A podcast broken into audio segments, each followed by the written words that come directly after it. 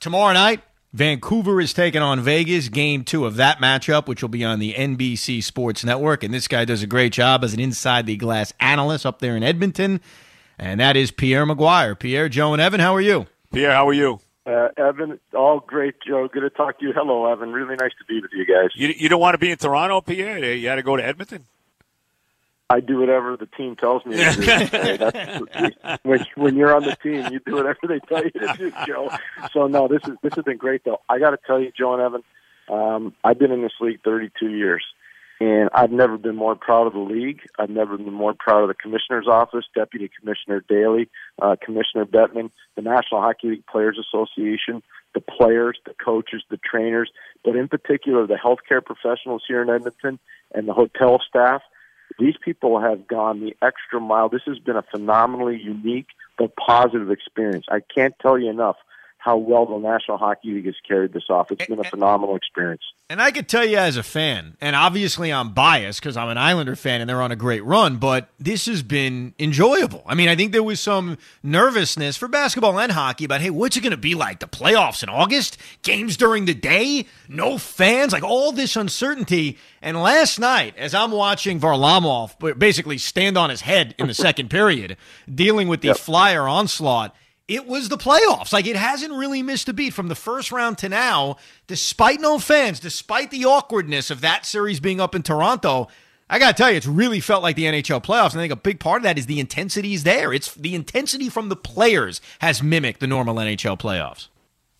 Evan, I couldn't agree with you more. And I think the biggest thing when you watch the games play out is you see the physical pushback you see the speed and determination. You see the fearlessness of the shot blockers. You see outstanding goaltending. But you see the energy that most people didn't think could get manufactured because there are no fans in the building.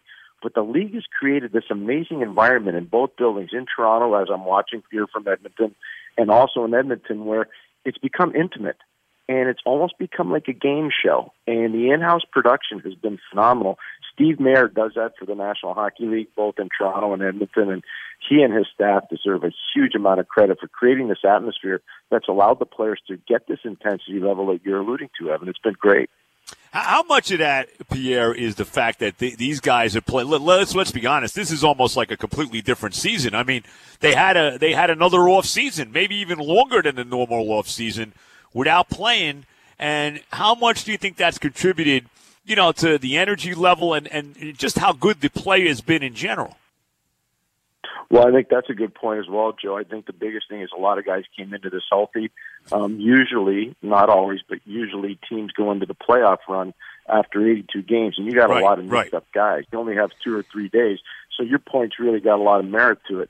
And I think the biggest thing is because we had a four and a half months almost four and a half month pause to the season. Um, it allowed guys to get in better shape. It allowed guys, obviously, to heal up some of their nicks. You saw Seth Jones in that tremendous overtime game playing for Columbus against Toronto play 65 minutes in a game. No player's ever done that before. And here's a guy that had to have surgery at the end of the his season and then was able to rehab enough so that he could play 65 minutes in a game. So I think there's a lot of foundation to your point, Joe let, looking at last night, you know, despite the final score, one of them was an empty netter. I thought both goaltenders played really well. I mean, Carter Hart, especially mm-hmm. in the first period when the Islanders dominated. I mentioned Varlamov was outstanding in the second period. Give me your biggest takeaway from what you saw in the Islanders' 4 0 victory to take a 1 0 lead last night. The advanced scouting and the coaching of the Islanders clearly watched the Philadelphia Montreal series and what determined the outcome of that game last night was the full frontal assault forecheck in the first period and the third period by the Islanders. They didn't have a great second period, and you you were correct, Evan, to talk about Varlamov and the way he played in the second period in particular. But Montreal drove Philadelphia nuts with their forecheck game in the first round of the playoffs between Montreal and Philly. That went six games. It probably most people thought would be a sweep for Philly. It went six games, and they were six hard games. In fact, one of those games, Philadelphia lost five nothing. So somebody, whether it's the coaching staff, whether it's the advanced scouting staff, whether it's Mr. Lamoriello, whomever it is, they figured out how to beat Philadelphia. There's not a lot of elite puck movement on the back end of Philadelphia. So if you aggressively forecheck them, you're going to force turnovers, you're going to create cycle chances, you're going to get your defense involved in the cycle, and you're going to manufacture scoring chances against an elite goalie like Carter Hart. So I give the Islanders full marks for being completely ready for game one of their series in the second round against Philadelphia. Their advanced scouting had to be very, very good. You know, and as long as they stay out of the penalty, I mean, they look, they've been tremendous. They're eight and two so far in, in this playoff format with the play-in series and all of that. As long as they they are playing full strength, I mean, I, uh, Pierre, look, I, they're as good as anybody. I mean, a full strength right now. I mean, their problem has been, you know, being in the penalty box. I mean, how, how about that with the Islanders? Well, I think there's something to that too, Joe. And the big thing is everybody knows it now. It's the worst kept secret in hockey. But Casey Cizikas, Matt Martin, and Cal Clutterbuck, when they're together, they create mayhem. And they know how to do it without taking penalties. It's a right. really important part of playoff hockey. If you go back and you watch St. Louis last year win the cup, uh, Ivan Barbashev, Oskar Sundqvist, and Alexander Steen were a major catalyst to them winning the cup. You can go back to 2011 and remember Danny Paille and Gregory Campbell and Shawn Thornton as a fourth line for the Bruins. They created mayhem in their series with Vancouver. That's 2011, nine years ago, and they won the cup because of that. It's a big reason why they won the cup. And and you can say the same thing about St. Louis last year. And if the Islanders win, people will be saying the same thing. Depth players matter. Guys that are coachable matter.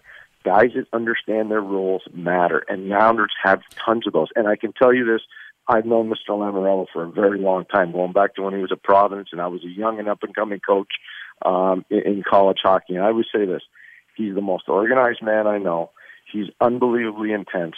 He knows how to build a team because team building is a critical part of, of winning. And the biggest thing that I can tell you, his organizational standards are so high. If you deviate from his standards, you're not staying there. And the players want to be part of this. Uh, he he knows what he's doing, and I thought last night on display with some of those deals he made right before the trade deadline. J, JG Pageau got all the attention, but how about Andy Greene, who he certainly knows very well from his Devil days? Not just the goal that gave him the one nothing lead, but that incredible defensive play where he stretched out his leg to block the shot. So the acquisitions of Lou played a big impact last night. Hundred percent, Evan, and it's all about character. JG Pageau has always been a character player. Uh, Andy Greene was an undrafted player out of Miami of Ohio uh, in the old CCHA, and he came into New Jersey, and New Jersey always had great records with undrafted players. John Madden, Brian Rafalski, Andy Greene, because Lou evaluates, along with David Conte, by the way, he doesn't get nearly enough credit, and Chris Lamoriello, who's Lou's son, who does a tremendous job as well. They identify character. They're not about analytics. They're about character, and our sport's different. We don't have out of bounds everything is nasty. You got to have heart, you got to have desire, and you got to be coachable. And if you don't have those things, you can't play in our league. It's that simple. And they identify that as well or better than anybody. Those three men, David Conte, Chris mm-hmm. Lamoriello, and Lou Lamoriello. All right, who do you like in the Boston Tampa series? I never take bets, Joe, because I have to stand between the benches between each. yeah, no, I... but I would say, I would say, I would say this though. I would say Tampa really misses Steven Stamkos and that's a big loss for them. And they've got to find a way to shut down Pastrnak, Marchand, and Bergeron. If they can't do that, it's a problem for them. The other thing that's really important to pay attention to, the center ice depth of Boston with Bergeron, Krejci, Charlie Coyle, and uh, Sean Kuraly. That's probably as deep a center ice position as anybody has in the league, and that makes it really difficult for Tampa to play against them. How about what the Bruins have gone through and that Halak, who certainly has a lot of experience, we certainly remember him on the island, but Halak stepping in after what at least felt like for us was an out of nowhere decision by Rask to pull out. And I don't think they've lost since, if I'm not mistaken. No, and the biggest thing I can tell you about Jaro, I've known Jaro a long time. Um, he's an outstandingly competitive person. He's got a great relationship with Zdeno Chara. So he's built into the leadership infrastructure of the team because they respect him because Chara is going to go the extra mile for him. So that's number one. Number two, and I think this is really important, um, they supported Tuukka Rask. Tooth and nail, every guy on that team supported what Tuukka did. And I don't know if that got enough attention or was reported, but I think that was a galvanizing moment for the mm. Bruins. I'm around Boston a lot, doing games, watching college practices, you know, just different things, hockey related. And the one thing I can tell you about the Bruins, they understand what it takes to win. They get it. They went to the final last year and they lost a game seven on home ice. They don't want to replicate that again. They're going to be a tough out. They're going to be a very difficult team to play against. You know, the Golden Knights are fascinating to me, uh, Pierre. Uh, here's a franchise. What, what they? Three years, I think, in the league. I mean, the first year they go to the finals. Uh, you know, here they are again. You know, with a great shot to get back to the finals, maybe win the cup this time. It's an amazing story to me. I mean, how, how about them? How about Las Vegas right now? Aggressive owner. Bill Foley's an amazingly aggressive owner. He's been aggressive in all his business pursuits throughout the time that he left West Point. Um, and you can see why the Vegas Golden Knights have been such a successful brand. Um, they're an aggressive organization. George McPhee was the general manager to start it, and he did an amazing job with their expansion draft. Um, Kelly McCrimmon came in as his assistant. Now Kelly's a GM. George is the president. They've got a great chain of command from Mr. Foley to George McPhee to Kelly McCrimmon down to the head coach Pete DeBoer, former New Jersey Devils head coach that brought them to the Stanley Cup final. Um, their their chain of command is phenomenal. They play an exciting brand of hockey. One of the things they've done really well, uh, I think, more than anything else, is they've played a structured game like New Jersey used to play. Right, uh, but right. they bring a lot of offensive, but they bring a lot of offensive flair to the game as well. So it's a combination of two different styles, and it works really well for them. And they're a tight group. Uh, they're right near my hotel. We're all in the same pod here in, in Edmonton, and they are a really, really tight group. They're they're a lot like what the Islanders are going through in Toronto right now. A really, really tight group. When you look at the Islanders, who have been, I mean, they've been brilliant in this bubble. It helped that they got healthy. You mm-hmm. talked about how well their advanced scouting is. The coaching is outstanding. I mean, Lou looks like it. Everything seems perfect right now. I think the big negative was they struggled on the power play in the previous series. Mm-hmm. What's your biggest fear for them moving forward? Is it taking advantage of special teams? Is it something else? What's your fear for the Islanders right now that could slow them down in your mind? Injury. I worry about an injury to a key player like Anders Lee is a key player for them. He can't afford to be injured. I worry about JG Pageau. Uh, you, you know, you can't control injury, but that's what I would. Wor- I, I don't worry about their schemes. I don't worry about their coaching. Um, I don't worry about their special teams because eventually I think they will start to kick in. Don't worry about their goaltending. My biggest thing with them is an injury to a key player. Now, a lot of teams have the same. I can give you Colorado losing Erik Johnson uh, and losing Philipp Grubauer in Game One versus Dallas. Those guys are in trouble, and now they're down two on their series. So they injuries set them back significantly. Um, but that's my only fear for the Islanders because I, I think they're just so well constructed and they continue to evolve. I, I can tell you this: I re- Mr. Ledecky, one of the owners, three or four years ago, before uh, Lou Lamoriello went there, asked me to talk to the fathers. They were on their father-son trip, uh, and then one of the games on the trip was at Madison Square Garden. I happened to be doing the game. So I, I went in and I met the fathers of the New York Islanders players, and we had this phenomenal discussion. I was really grateful for Mr. Ledecky to have me do this, and we talked about all the different paths that kids take to make it to the NHL. And I finally said, you know, I, I know you guys are going through some hard times right now, but if the New York Islanders were a stock, I would buy it because I think it's just going to boom because of the types of players that they were accumulating, the fact they had new ownership uh, with Scott Malkin and John Ledecky, and I really felt that they were going to eventually get the right hockey people in there to steer the ship. And once you got Lou Lamoriello and Chris Lamoriello and David Conte, and then you bring in Barry Trotz, you bring in super elite people, you're, you're going to start to win. And now you're starting to see it. You're really starting to see it.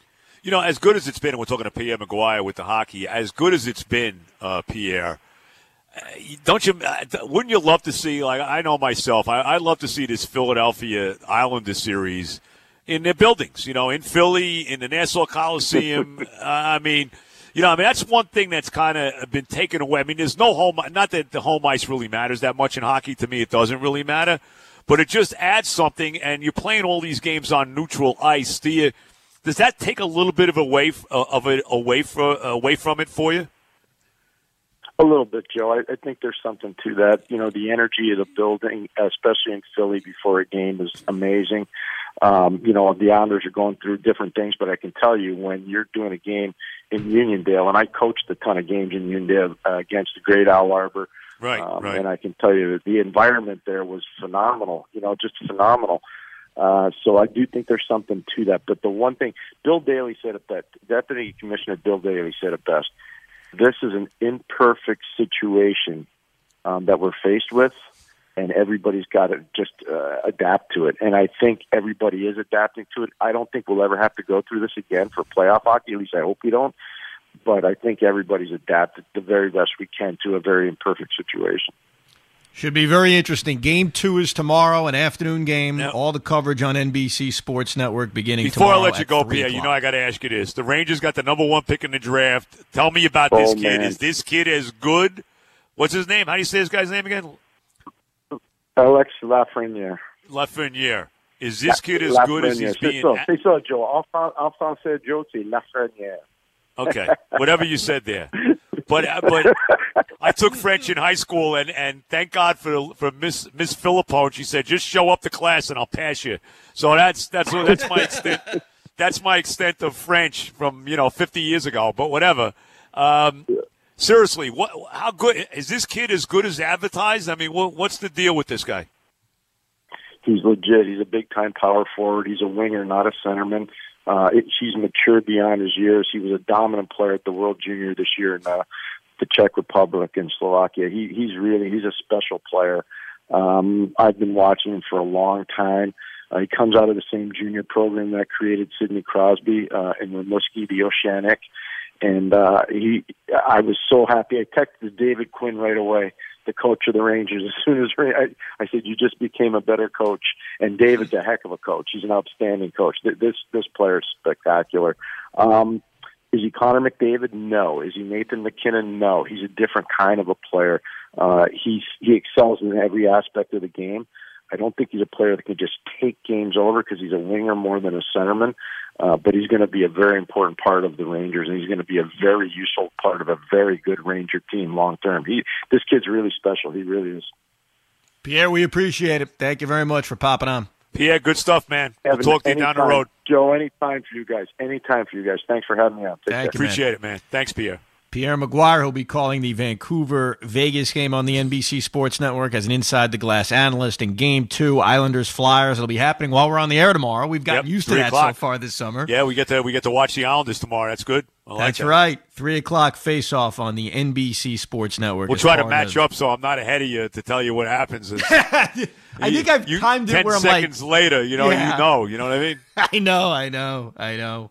The football season is here, and you can track the latest news, odds, and information at betonline.net. And while stadiums won't be full, game action will be loaded. Which players will step up to lead their team? Is there still a home field advantage? Will offense or defense dominate these early weeks of the season? Follow along at betonline.net as the top teams in football begin their journey to Tampa. Available online or your mobile device. Check out the site today. Bring the game home at betonline.net.